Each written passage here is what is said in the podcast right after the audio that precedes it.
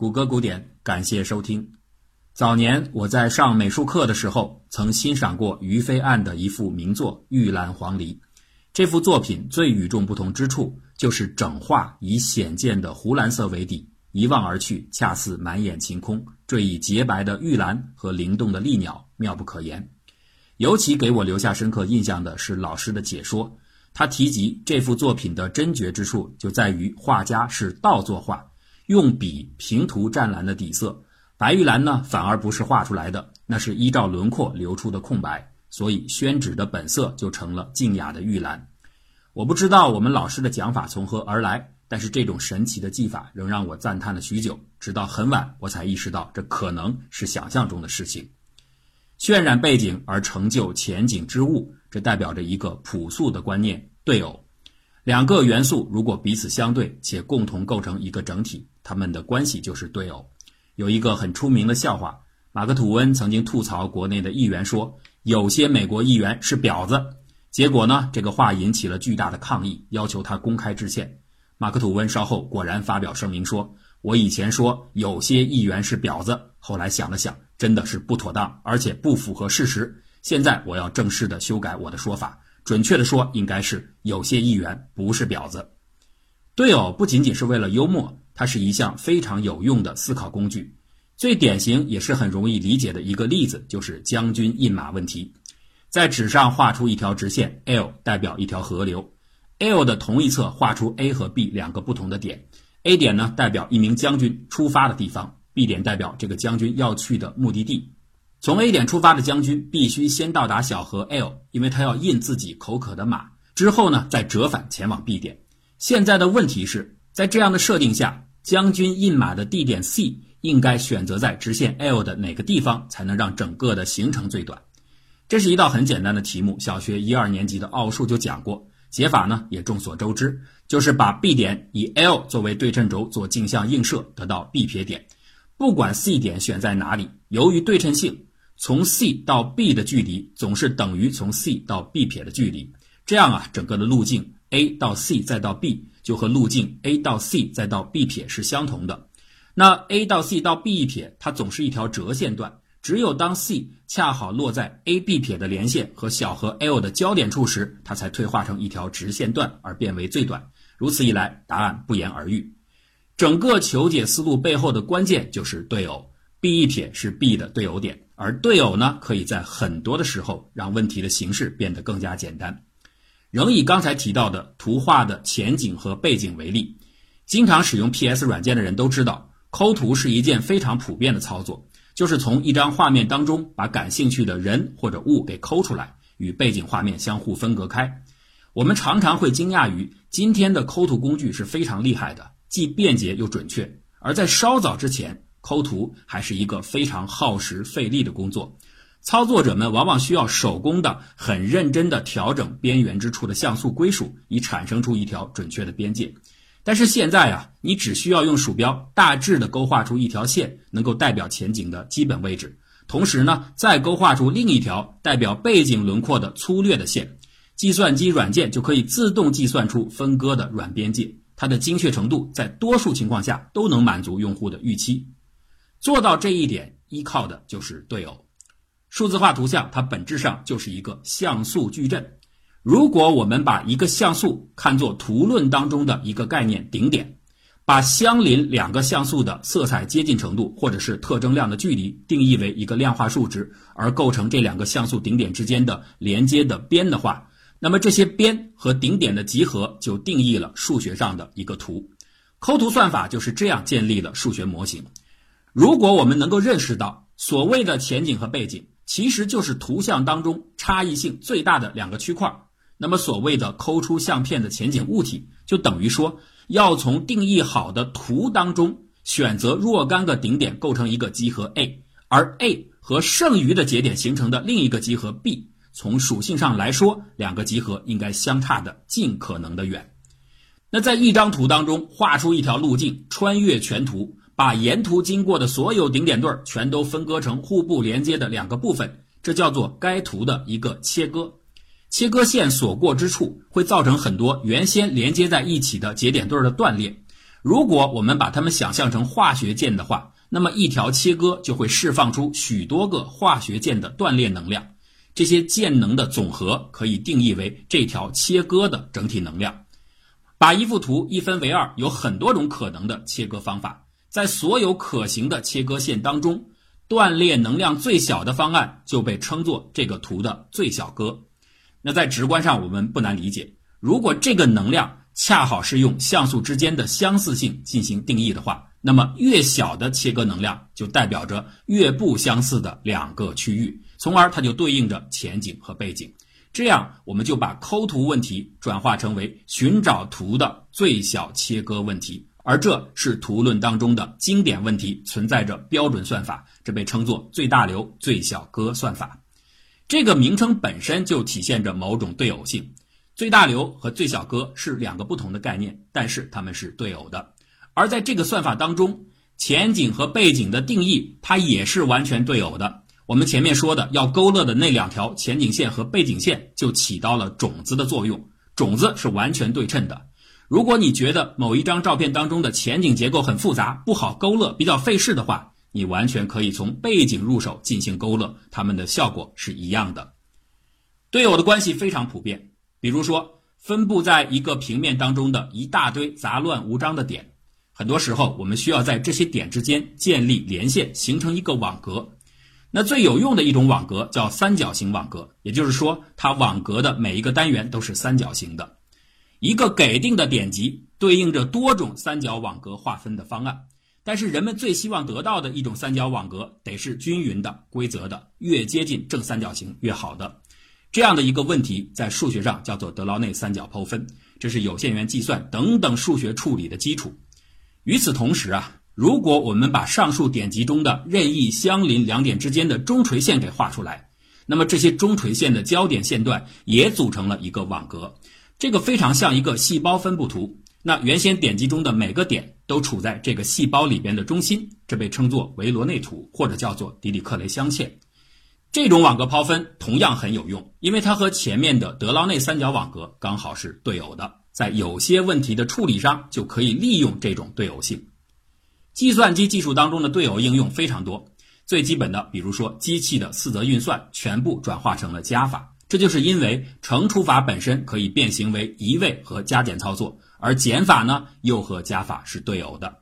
对偶性就让机器实现一致性的运算成为可能。但是我们今天要说的是另一个话题，摩尔定律的实现。摩尔定律自从被提出以后，人们最津津乐道的话题之一就是它什么时候会终结。在历史上，摩尔定律被宣告即将死去已经不下十次了，但是每次总能起死回生。现在人们已经超越了十四纳米时代，而研究人员清楚地知道如何做到十纳米，以及大体上知道如何做到七纳米或者五纳米。至于说五纳米以下的技术，现在呢，工程师们也有一大堆的想法需要去验证。虽然摩尔定律预言的迭代周期已经从原先的两年渐渐延长到今天的两年半，但是这一路坎坷当中，人们就是这样走过来的。我们在这儿呢，并不打算讨论摩尔定律终结这个热门话题。此处要说的是这个伟大奇迹的背后，制造技术当中蕴藏的加法变减法的对偶思想。Integrated Circuit I C 啊这个词在大陆翻译成为集成电路，在台湾翻译成为机体电路。比如说台积电就是台湾机体电路制造股份有限公司。严格的说，这两个翻译都有合理的一面。但是机体电路无疑更加生动准确，因为它恰恰体现出了这个行业最关键的制造特征——机体，而这个概念才是一切奇迹的真正起源。提到电路的装配，很多人都有直观的经验。在居家生活中，我们经常会做一些简单的电器安装，在大学里也有电路实习课程，其中呢会让学生动手制作简单的电子制品，比如说收音机。所有的这些安装操作都可以概括为把一系列的电子器件配置在一个电路当中的过程，以至于我们形成了这样的固定印象，好像制造电路就是得将各式各样的电子零件组合在一起。集成电路既然号称高密度，那么这个意思呢，或许就是说在一块板子上异常密集地安装数量巨大的元件，这是很多人脑海当中可能存在的一个印象。至于说为什么能够做到如此的密集，那当然是机器操作的精密度极高，而且呢电子器件也越来越小，所以呢才能不断的提高集中度。可是事实上这个印象是错误的，你没有理解 I C 生产的正确途径，因为你还在用传统的加法模式设想电路制造过程。在实际上真正的 I C 产业用的是对偶的减法制造模式，或者我们更形象的来说是像雕刻那样的减法。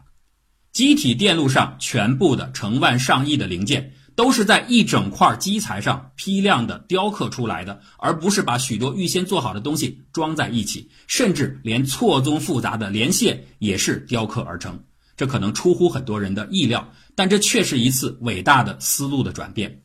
这要感谢德州仪器公司的杰克·吉尔比和另一位工程师仙童半导体的罗伯特·诺伊斯，他们最先想到了这个点子。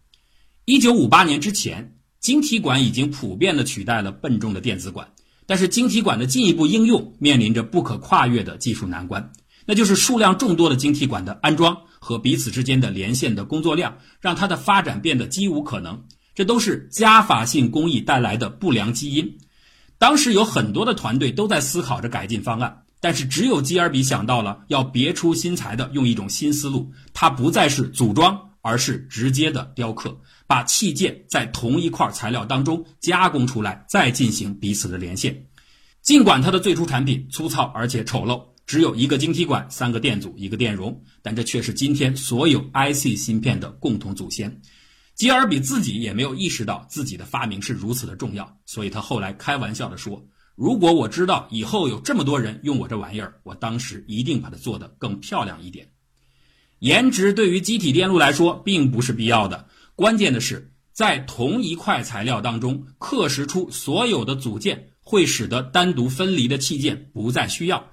但是啊，还有一个问题没有解决，那就是连线。如果仅仅雕刻了器件之后还是得用原始的方法进行布线的话，那问题等于没解决。